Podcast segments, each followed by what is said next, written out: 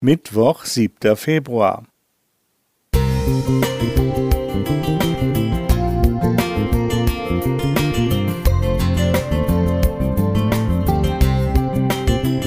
Ein kleiner Lichtblick für den Tag.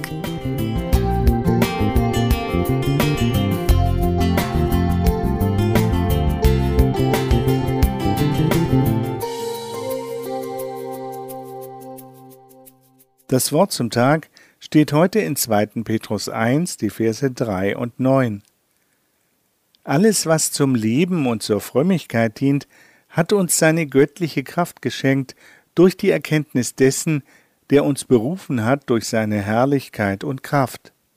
Wer dies aber nicht hat, der ist blind und tappt im Dunkeln und hat vergessen, dass er rein geworden ist von seinen früheren Sünden. Einmal im Jahr treffe ich mich mit Freunden ein paar Tage zum Skifahren. Wie glücklich waren wir, als wir 2022 wieder los durften. Vom Sessellift aus hörten wir eine laute Männerstimme, die unaufhörlich Kommandos über einen Lautsprecher auf seinem Rücken gab. Wir beobachteten die Piste genauer und erkannten, dass es ein Skiguide war, dem eine junge blinde Skifahrerin folgte.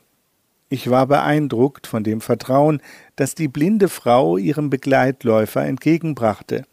Sie konnte nur auf seine Kommandos vertrauen und der Richtung seiner Stimme folgen. Er konnte sie auf die Unebenheiten der Piste nur hinweisen und große Schneehaufen umfahren, um Stürze zu verhindern. Es sah ziemlich anstrengend aus. Dennoch merkte man, wie viel Spaß die Skifahrerin hatte und ich bewunderte, wie sie sich der Herausforderung stellte. Wir sahen die beiden noch zweimal an diesem Tag, und ich stellte eine Parallele zu meinem Leben mit Gott fest. Gott ruft uns unaufhörlich. Wir müssen nur seiner Stimme vertrauen und ihr folgen. Trotzdem müssen wir mit den Unebenheiten in unserem Leben klarkommen und dürfen gleichzeitig damit rechnen, dass er uns wieder aufhilft, wenn wir gestürzt sind. Ja, das Leben kann sehr anstrengend sein, doch wenn wir uns den Herausforderungen stellen und seine Kraft und seine Verheißungen in Anspruch nehmen, wartet Gott am Ende auf uns.